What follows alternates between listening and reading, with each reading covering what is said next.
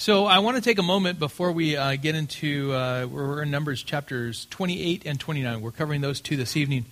But before we do, as um, all of you, I'm sure, know, there's, um, there's a bunch of fires. I mean, uh, it was interesting because the other day I heard of one starting up, and uh, before the end of the day, it was like four or five, and um, so they're just all over the place. And uh, so I want to pray for um, for all of the first responders to um, to those fires, and also, of course, all the people who um, have lost homes, and uh, there's uh, all kinds of buildings that have been lost because of that. And also, um, I don't know if you've um, uh, heard, but uh, the United States, uh, President Trump, has acknowledged Jerusalem as the capital of Israel. And um, so, of course, you know, um, from many of the Arab countries, uh, there's condemnation um, that is, um, you know, uh, cast toward uh, President Trump specifically, but uh, the United States generally. And uh, so that's okay because uh, remember that God blesses those who stand with Israel. And, and so I, I just hope as a country we never turn our backs on Israel. Um, but we know because of everything that's happening and, and uh, the countries that are now aligned in, in coming into uh, an alliance that um, uh, the rapture is coming soon. I mean, that's uh, at any moment, yeah, absolutely. and it is exciting. We are living in exciting times. For the Christian, it's, it's, it's not a time of um, uncertainty. It, it's not at all. In fact, it's a, uh, it's a time in which we see everything coming together in such a way that um, it should be exciting, exciting for us. It's, it's troubling, it's uh, chaotic as far as the world is concerned, but for the Christian truly that, um, that stands on, on the truth of God's word and knows prophecy, um, it, it's, it's, these are exciting times. I mean, and what I'm hoping is, of course, that the, the world does start um, you know, friends. I'm talking about those who are not believers, who are uh, perhaps um, they know that you know a bit more about Scripture and prophecy and all that, that they come to you and ask questions. You know, what, what's going on? You know, I know that Israel is the basically Jerusalem specifically is the, the epicenter of the world. And uh, what exactly is going on? Why, why is all this happening? Um, you know how big Israel is? It's tiny. It's tiny, and yet that is the very place that everyone's fighting over. That's the focal point of the world. Uh, that's amazing. And, and we know because it's, it's a spiritual battle and it was all prophesied, and we see it all in Scripture.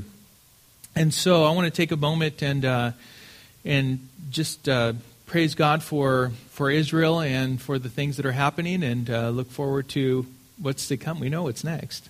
So uh, let's pray.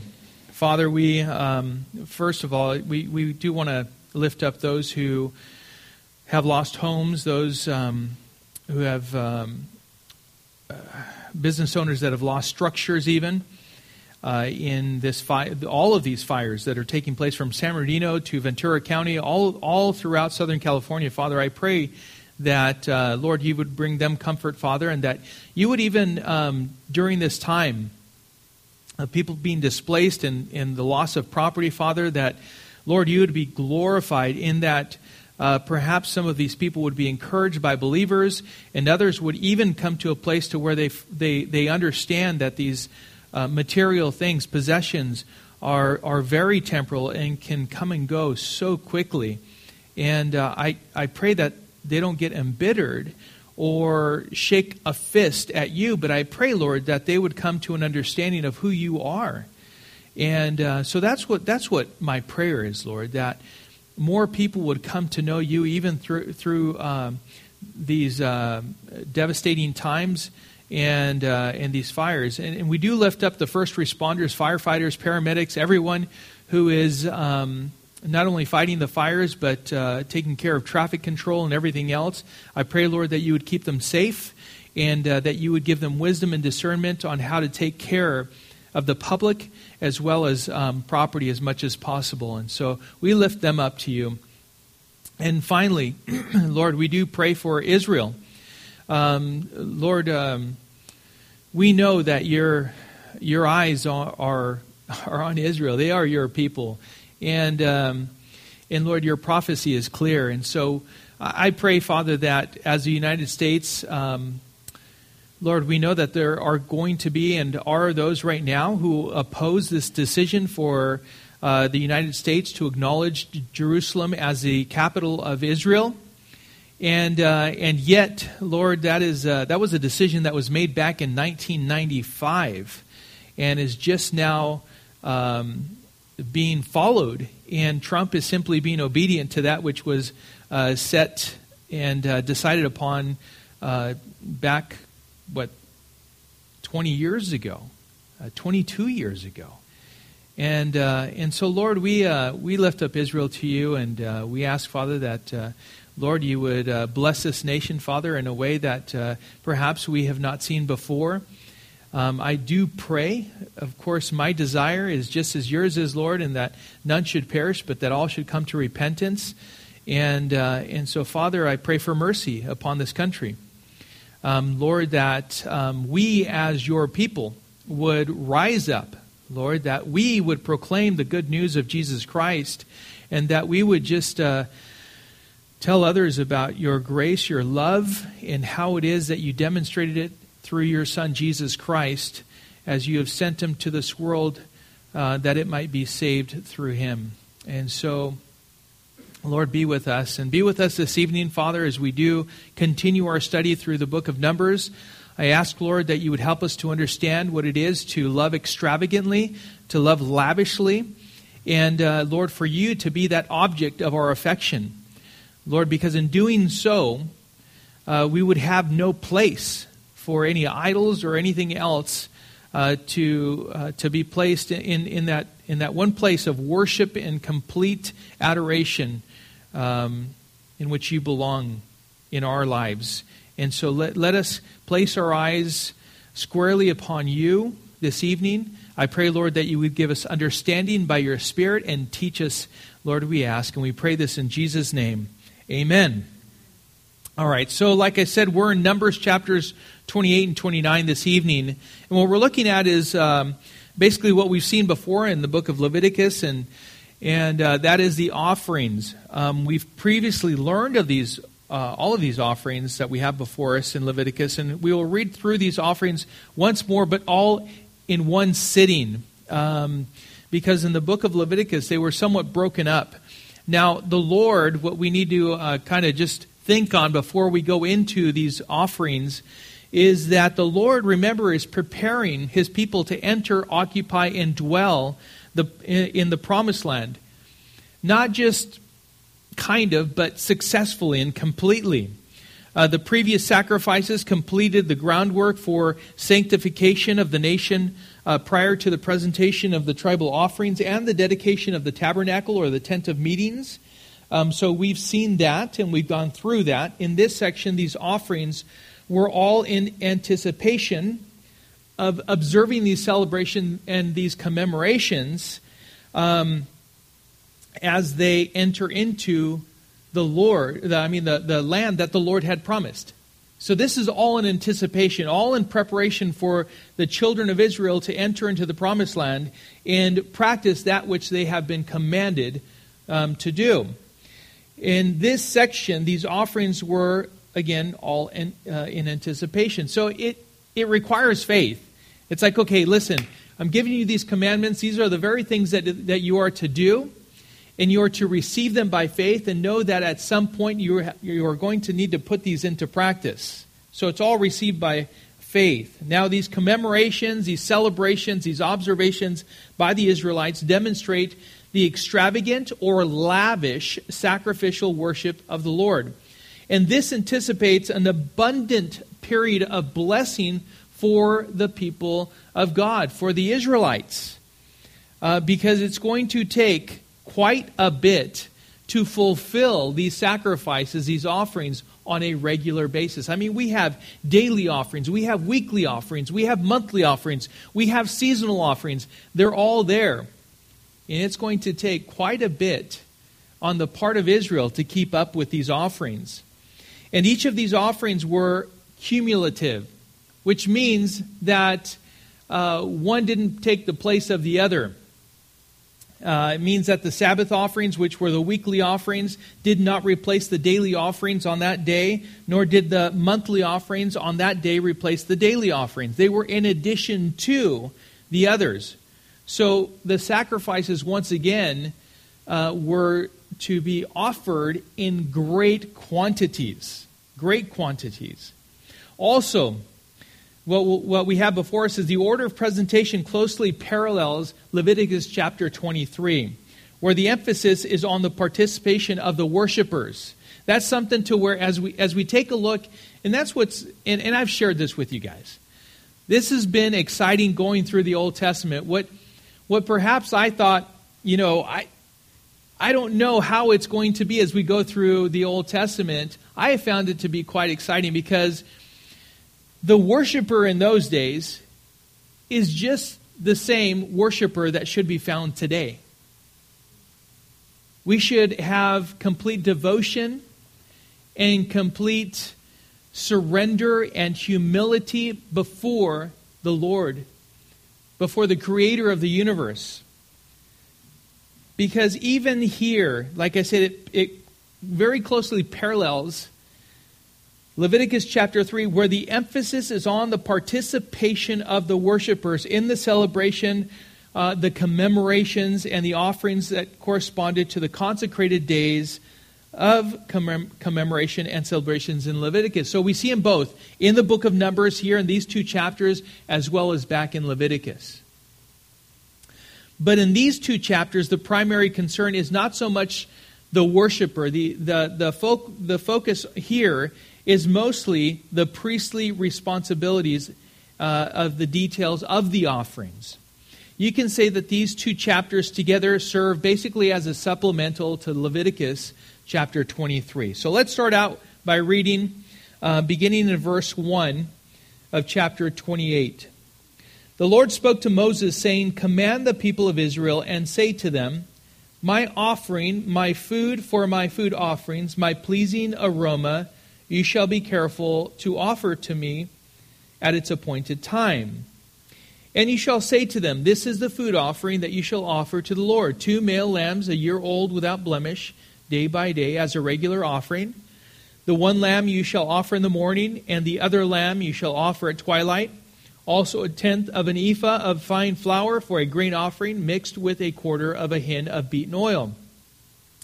It is a regular burnt offering, which was ordained at Mount Sinai for a pleasing aroma, a food offering to the Lord. Its drink offering shall be a quarter of a hin for each lamb. In the holy place you shall pour out a drink offering of strong drink to the Lord. The other lamb you shall offer at twilight, like the grain offering of the morning, and like its drink offering, you shall offer it as a food offering with a pleasing aroma to the Lord. So these are the daily offerings. Every day, these are the offerings that the Lord commanded the Israelites to offer a male lamb in the morning without blemish, and also a male uh, lamb in the afternoon, just as the sun goes down. It, it hides, and yet there's still light. That's twilight. That is when the evening lamb was to be offered, also without blemish. So each and every day, it started out and it closed with a sacrifice, which uh, points to, uh, you know, this is, this is an offering, this is something that is sacrificial, but it points to a devotion, the devotion of the people, uh, a committal of their obedience and praise and worship of the Lord. This is an appropriate and fitting way in which we as believers should basically start and end our day. It was a statement of reliance, of humility, of confession, of devotion, and a desire toward the Lord. It's having always that inclination toward Him. And so it should be for us as well. I'm, I'm so glad that the Lord, even then, did not um, say, well, it's going to be too much for you, and so therefore we're going to not do a daily sacrifice, but perhaps we can do a, a, weekly, or if that's too much, maybe we can do a monthly. Maybe a monthly is because you guys are probably going to be too busy. No, it was daily. There was a sacrifice in the morning, a sacrifice in the evening. There was a sacrifice weekly, and there was a sacrifice that was taken care of monthly. And again, one did not replace the other. I believe as I see this, that it should be uh, also reflected in our own lives as we have those times of devotion, of sacrifice uh, sacrificing unto the Lord our, our, our time, our heart, our whole lives in the morning as well as in the evening. In fact, the psalmist in Psalm 5 3 says, O Lord, in the morning you hear my voice. In the morning I prepare a sacrifice for you and watch. And watch. When you wait upon the Lord, what does that mean? It means we, we hope on the Lord.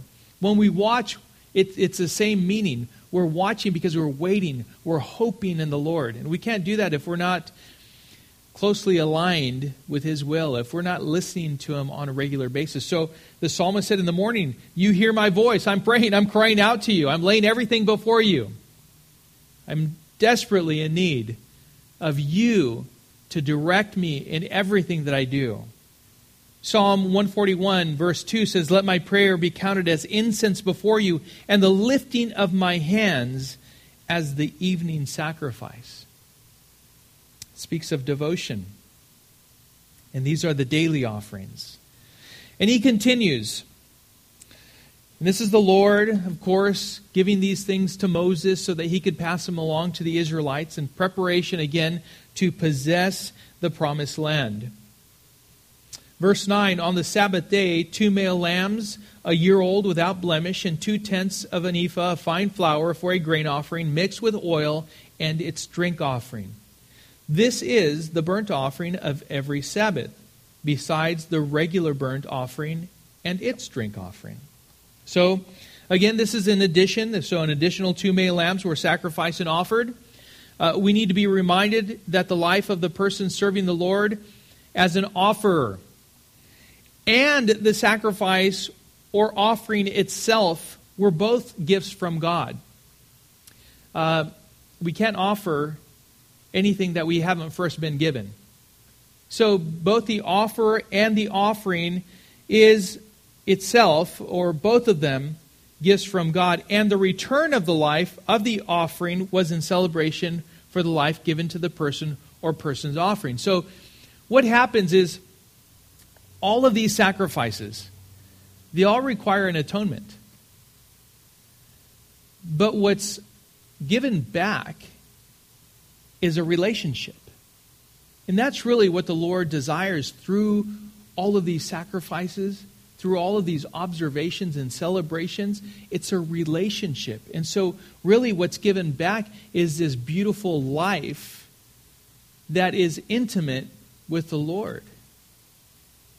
So, those are the weekly offerings, and that, those are the, the offerings of the Sabbath, on the Sabbath in addition to the daily offerings. But then we have the monthly offerings. Verse 11 as we continue, at the beginning beginnings of your months you shall offer a burnt offering to the Lord, two bulls from the herd, one ram, seven male lambs a year old without blemish, also three tenths of an ephah of fine flour for a grain offering mixed with oil for each bull, and two tenths of fine flour for a grain offering mixed with oil for the one ram and a tenth of fine flour mixed with oil as a grain offering for every lamb, for a burnt offering with a pleasing aroma, food offering to the Lord.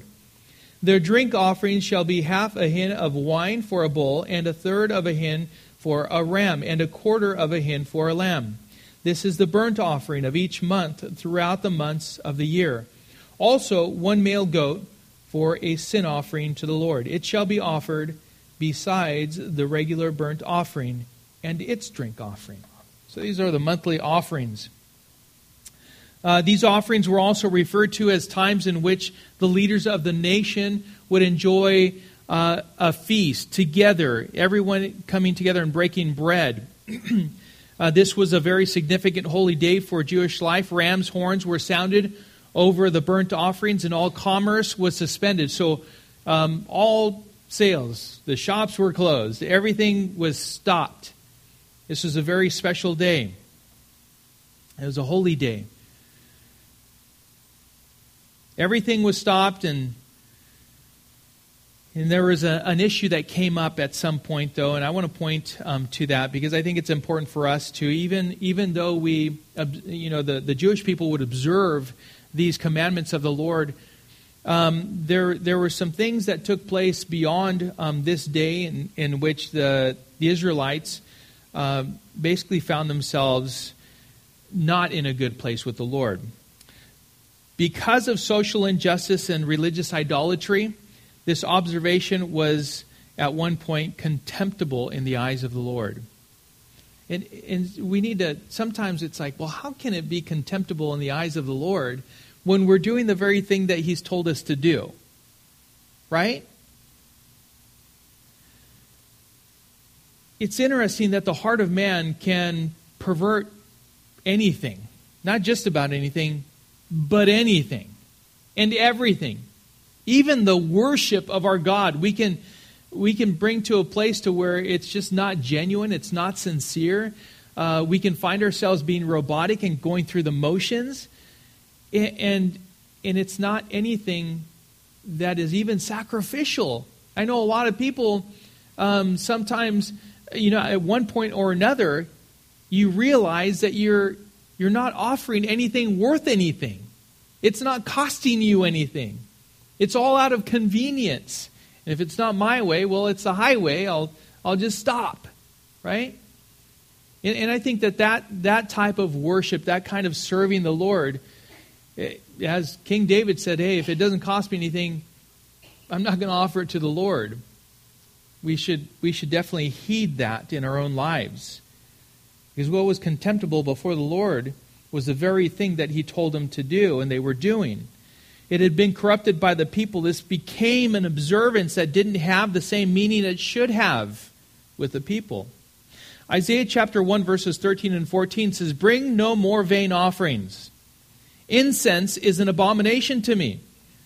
New moon and Sabbath and the calling of convocations. I cannot endure iniquity in solemn assembly. Your new moons and your appointed feasts my soul hates. They have become a burden to me.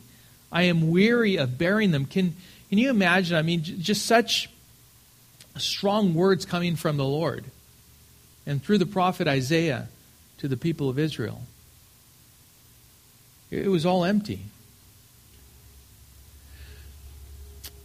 I would never want to be a part of a people who is serving the Lord in, in emptiness, just kind of going through the motions, just thinking of myself more than we are the object of our affection, the Lord, in response to his love that he demonstrated to us. We don't want to be there as a people. Do you think our gatherings as believers can turn into the same things as these days became for the Jewish people before God? I, I think they can. The Apostle Paul in 1 Corinthians addressed a people who came together but allowed divisions to remain, tolerant of sexual sin, and were idolatrous, carnal Christians in the way they were described, was the way that they were described by the Apostle Paul. And, and they were uh, rebuked sharply by the Apostle Paul. We need to be conscientious about our offerings to the Lord. Uh, we shouldn't come you know, if we've been walking for, with the Lord for any, any length of time, we should not be coming to these gatherings in a flippant manner. We should come knowing exactly what we're coming to do to worship the Lord, really to offer ourselves to Him and, and receive from Him whatever it is direction, even rebuke, exhortation, anything that He has for us, that we would come humbly before, before Him and yield to His lordship in our lives. These offerings were all according to the calendar, is what we have before us. The, the daily, the weekly, and the monthly. Those are the things that we have before us, and all of the sacrifices and the offerings um, that we read through. Uh, they, they were all to be placed on the calendar. They were, they were to be um, observed as the Lord had commanded them to be observed.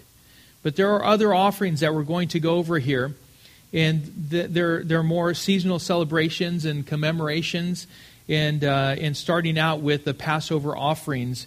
And uh, that's in verse 16 as we continue. On the 14th day of the first month is the Lord's Passover. And on the 15th day of this month is a feast. Seven days shall unleavened bread be eaten. On the first day there shall be a holy convocation.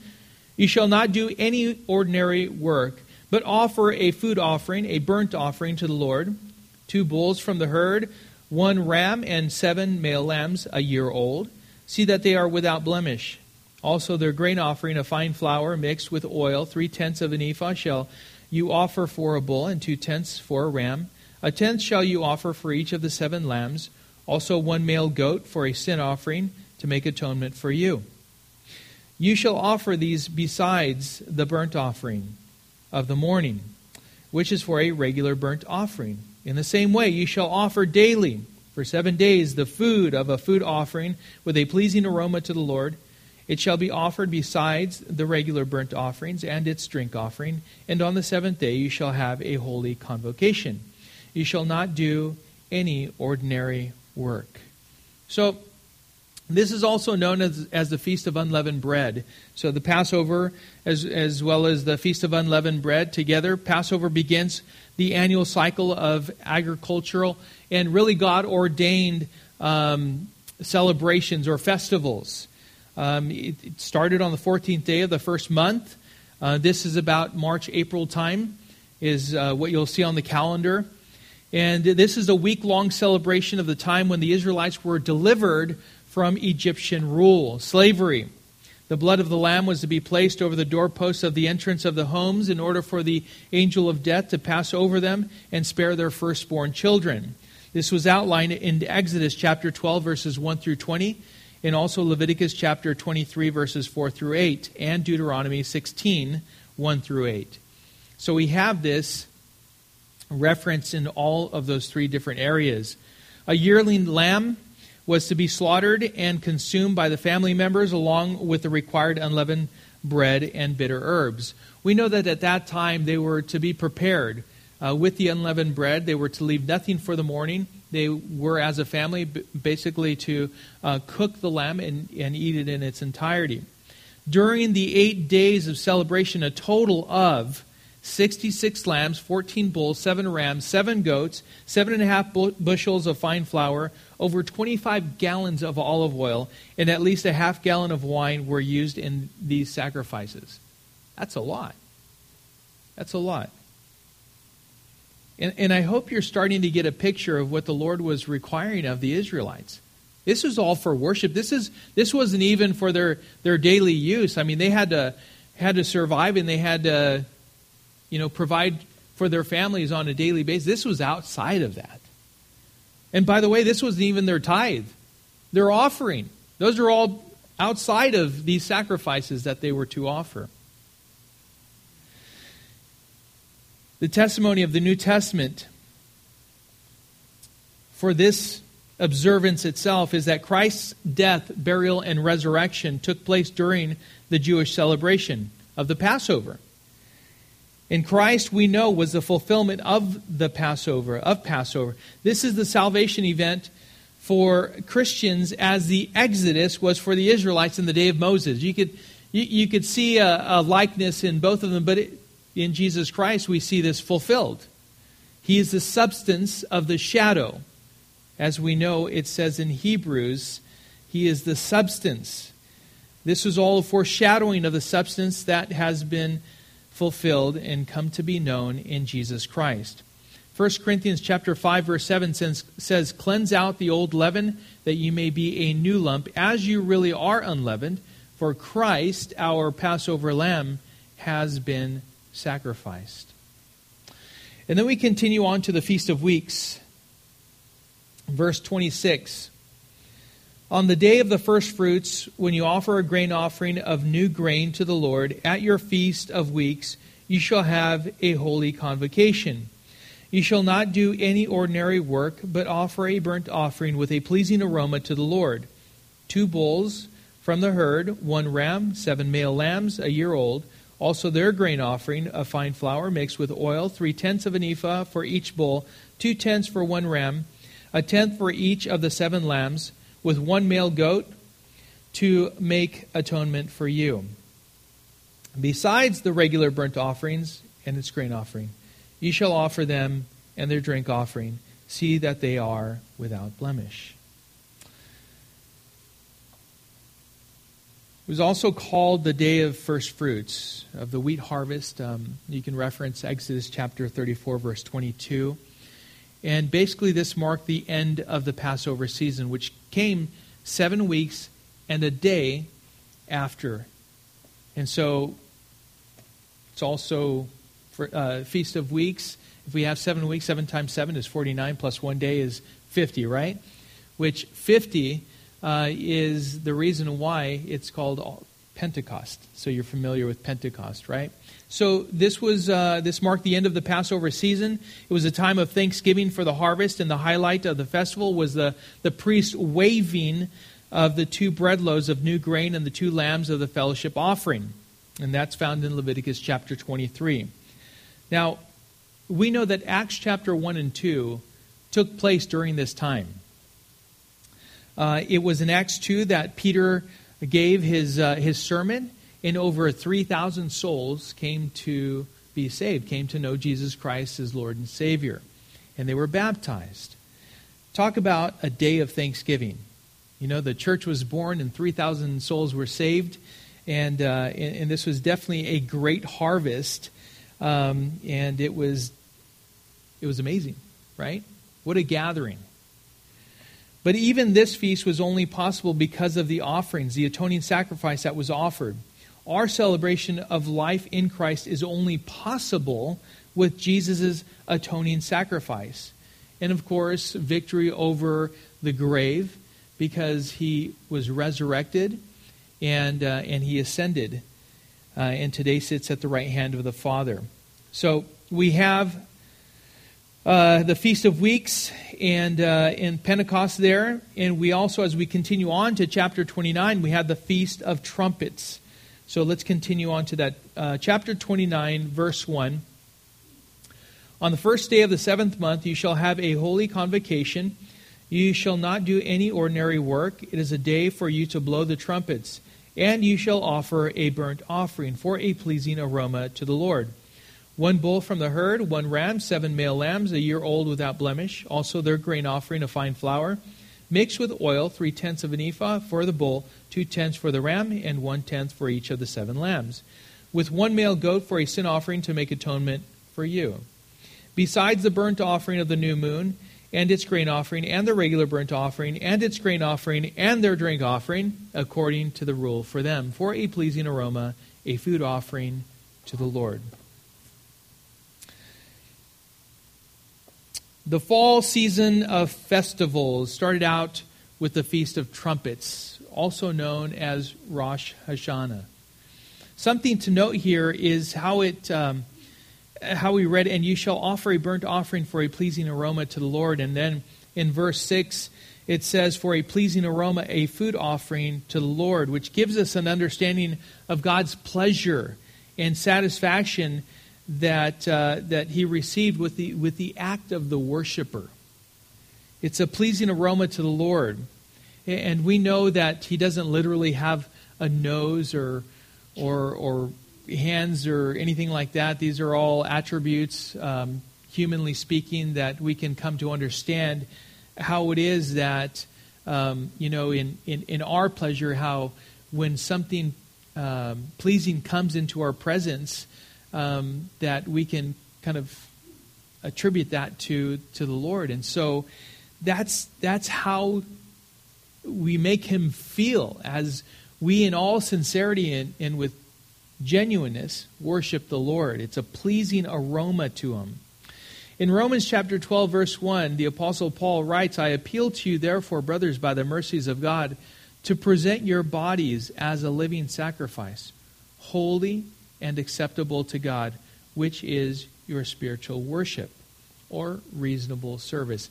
In other words, for us to give ourselves completely in complete devotion to the Lord, it is a proper response to the love that He demonstrated to us and the grace that He basically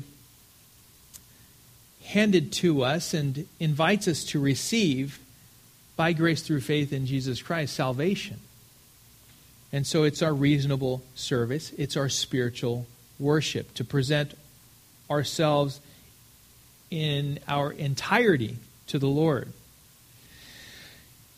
But let's continue on to a day in which wasn't so happy, and that was the Day of Atonement. Uh, we continue verse 7 uh, in chapter 29. On the tenth day of this of this of the seventh month, you shall have a holy convocation and afflict yourselves. You shall do no work, but you shall offer a burnt offering to the Lord, a pleasing aroma, one bull from the herd, one ram, seven male lambs, a year old. See that they are without blemish. And their grain offering shall be of fine flour mixed with oil, three tenths of an ephah for the bull, two tenths for the one ram, a tenth for each of the seven lambs, also one male goat for a sin offering, besides the sin offering of atonement, and the regular burnt offering, and its grain offering, and their drink offerings. So the Day of Atonement, Yom Kippur, this was the holiest day of the Jewish calendar. It's interesting that this is the holiest day of the Jewish calendar, and yet it wasn't um, the, the, the happiest feast. But it was rather a solemn, it was, it, was, it was a solemn gathering to humble themselves before the Lord. The primary manner in which a person was to participate in this observance was to deny themselves was uh, part of it was to fast. Um, it was to make oneself lowly, to humble oneself before the Lord. The work of Christ on the cross as the sacrificed lamb without blemish or defect, according to 1 Peter 1:19, was the complete fulfillment of, of this very observance right here, the Day of Atonement. According to Hebrews chapter 7, verses 22 through 28, Jesus is our high priest who offered himself once for all. He didn't have, as, as we have read through these um, sacrifices, do you notice one thing that keeps going through? What is it that the high priest has to do for himself, on behalf of himself? He, he has to atone for his own sin. Jesus Christ did not have to do that. He is our high priest who offered himself once for all. He is our eternal sacrifice according to Hebrews chapter 9 verses 11 through 28. And it was Jesus' work that accomplished our redemption from sin and cleansed our guilty consciences according to Hebrews chapter 10 verses 19 through 22. He's our eternal high priest. So he, there, there was no succession. There was no one else that had to do it again.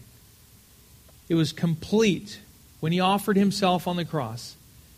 It was once and for all, it was taken care of. And yet this was this was the holiest day. Of course it's the holiest observation, right? This this day in which they were to humble themselves before God and receive his atoning sacrifice on their behalf.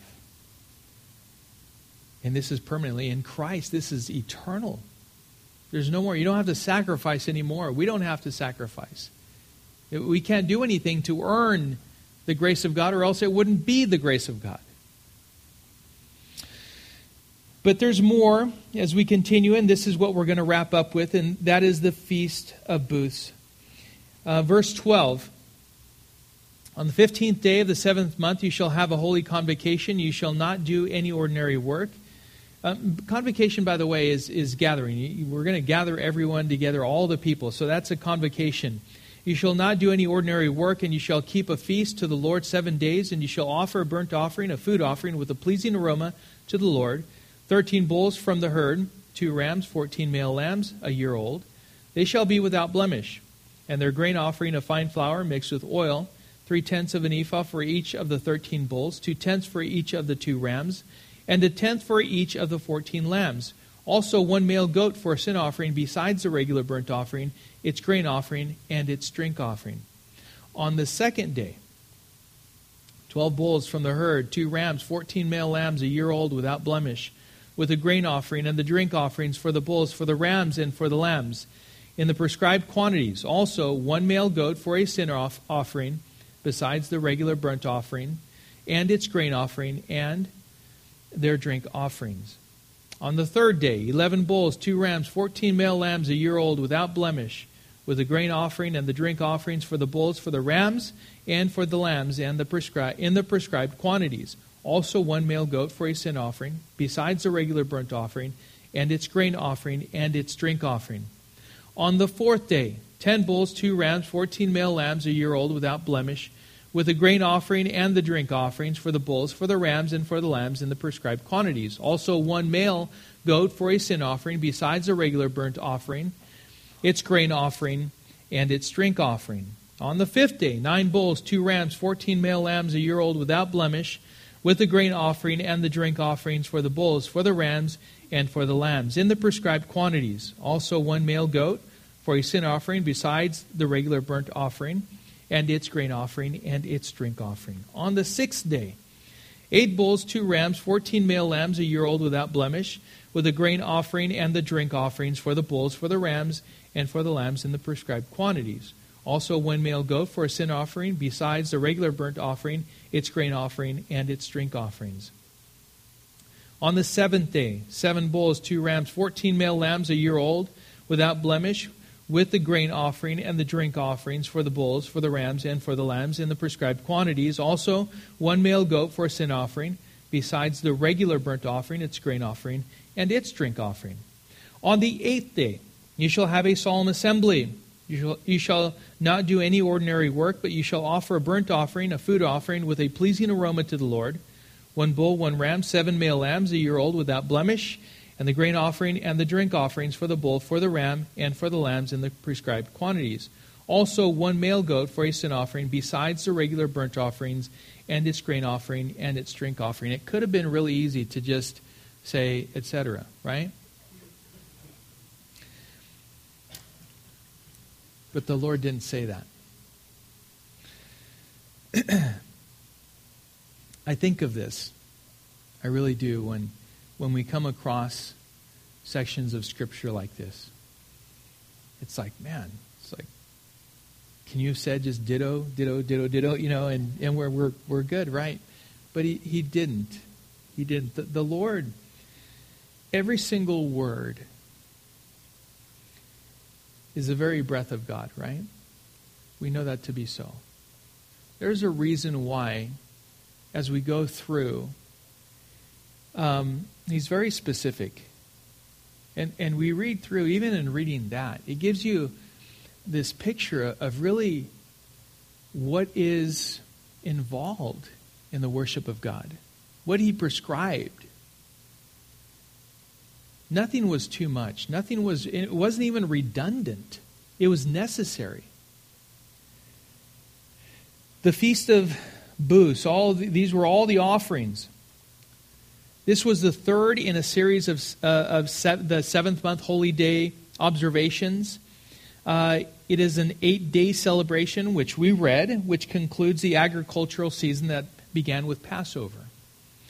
It was the fall harvest of the vineyards, olive orchards, uh, vegetable crops, and the overall fruit of God's abundant blessing upon his people. And it was celebrated in concert with the remembrance of God's special provision of his people while they were delivered from Egyptian slavery and dwelt in tents or booths in the wilderness.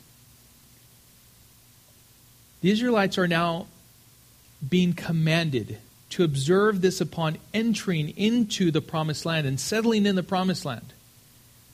This is what you will do to remind not only yourself and the people today, but the, for generations to come, that I am the God who delivered you from Egypt and who has brought you into the promised land. But it started out by delivering you out from under Egyptian slavery. Never forget that. It, it's like for us, I believe it would do us good to never forget what we have been delivered from. And, and if you don't know, it, it, sometimes if you grow up in the church and you've had a pretty decent life, sometimes it's hard to like define them. Well, when, what was I delivered from, and when was that moment? And I know even, unfortunately, some PKs, some pastors' kids, you know, and I've heard it said, You know, well, we have to go out into the world and really experience the world in order to be saved from something. And it's like, and relate. And, and you don't. You really don't. But you need to realize, we need to all realize what we've been saved from. But because we all need to come to a point to where we realize that.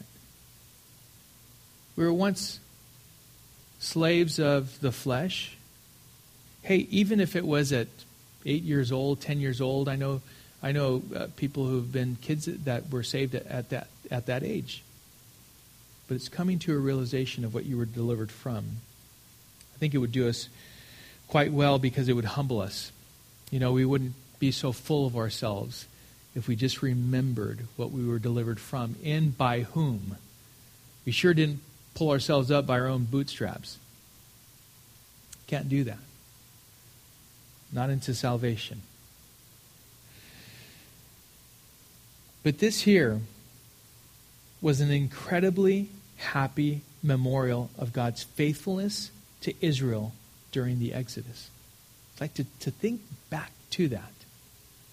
To take part in this eight day festival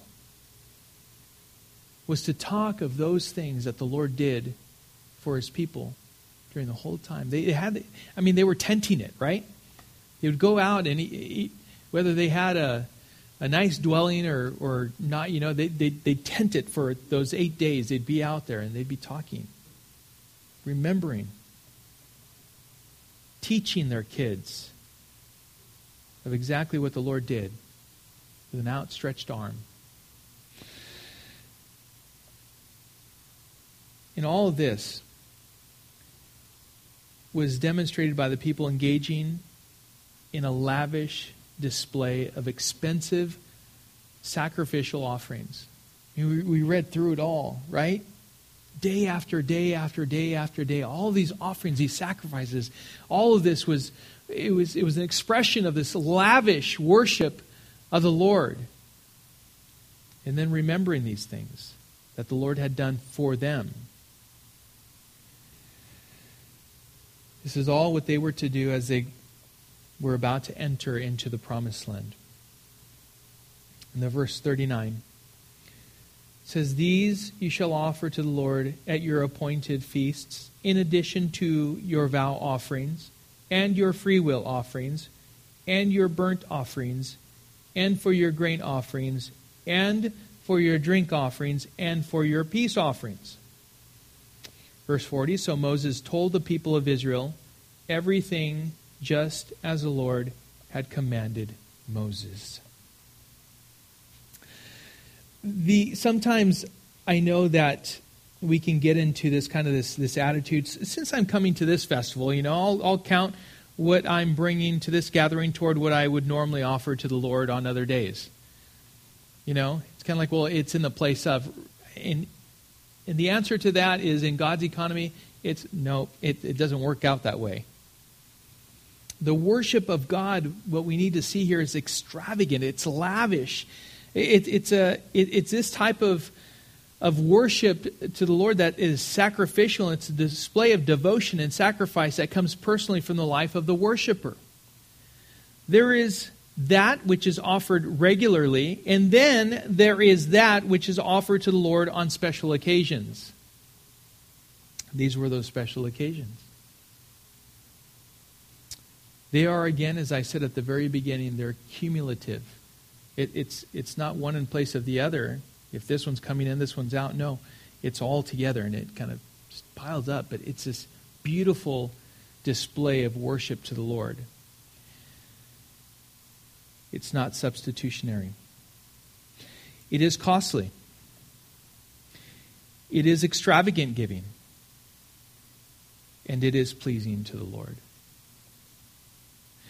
Keep in mind that the offerings of these two chapters are largely burnt offerings, as we read through, which means that they are entirely consumed on the altar by fire. These are sacrifices that point to the worship and devotion of the worshiper who is entirely giving themselves to the Lord, and it is, again, a costly sacrifice that is pleasing to the Lord. And the worshiper is and should be content in giving everything to the Lord without anything uh, seeking to have anything come back to him. Nothing is returned, it's all consumed, and these expressions of faith are made publicly and corporately. It's like, you know, for the person who says, well, I don't need to go, you know, I don't need to be a part of a church, I don't need. No, that's nonsense. That's unbiblical. In fact, even from this point, it, it was, it, was, it was community. Everyone came together in these convocations, these gatherings that were called on these special days, was for everyone to participate in. It demanded their participation. And so, our worship of the Lord, as we come together, we know the benefits. We stir each other up to good works, we encourage one another. We're able to um, come alongside each other only if we're actually in each other's presence. If we're talking, if we're asking questions, if we're following up on those things that we have been told uh, by other people that, that are perhaps concerns or you know celebrating with them that when, when good things are, are taking place. These were the very things that that speaks of community back then as it does today. We celebrate and we worship together. And then we see that expressed in our individual lives as we go into our workplaces and to our communities, and we should impact it for the glory of God. Ephesians 5 2 says, And walk in love as Christ loved us and gave himself up for us, a fragrant offering and sacrifice to God. Romans 12:1 says, "I appeal to you therefore, brothers, by the mercies of God, to present your bodies as a living sacrifice, holy and acceptable to God, which is your spiritual worship," which we re- referenced that verse earlier. And a man by the name of um, G. Wenham said, quote, Here again, the giving of these laws acts as a strong affirmation of the promise to Joshua and the rest of the people. Every year in the future, the priests will have to sacrifice 113 bulls, 32 rams, and 1,086 lambs, and offer more than a ton of flour and a thousand bottles of oil and wine. It's a lot. But remember that this was the Lord preparing his people for entry and settlement in the land flowing with milk and honey. It was a land of abundance. The Lord had provided for them in the, in the wilderness, and he was going to provide for them even much more in the promised land. For us, no amount of personal sacrifice will win us entrance into heaven. We know that, but only the sacrifice of the Lamb who takes away the sin of the world, as John the Baptist pointed out, right? We can't outgive the Lord. What, what I hope we, we learn is, is how to worship Him humbly, sacrificially, extravagantly, and genuinely. And we, in doing so, are heaping up treasures in heaven.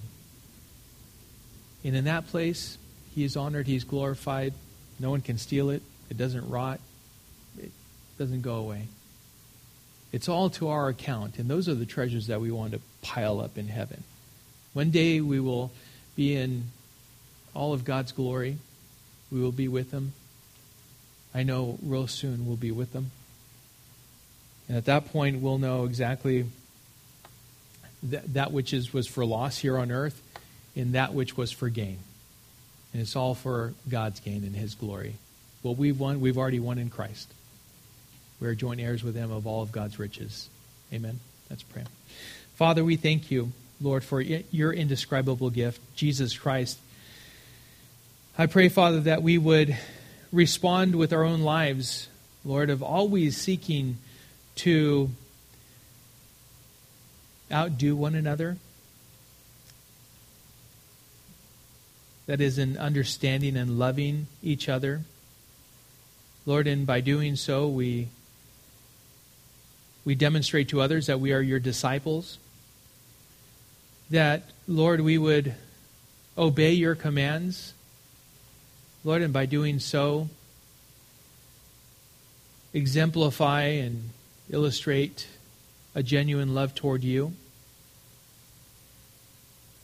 And Lord, may we always keep in mind the fact that if we are truly worshiping you in this manner, lavishly casting upon you, Lord, everything that has to do with our lives, that we will have absolutely no room to worship anything or anyone else. That's how it is in a marriage. If we, if we are completely devoted to our spouses, if we have eyes for no one else, then we'll make no room for any other relationship above that one. And so, Lord, I pray that we would have even a greater love for you. And we would adore you. And we would completely devote ourselves to bringing you glory. We thank you, Father, and we can only do it by your grace. And we pray this in Jesus' name. Amen.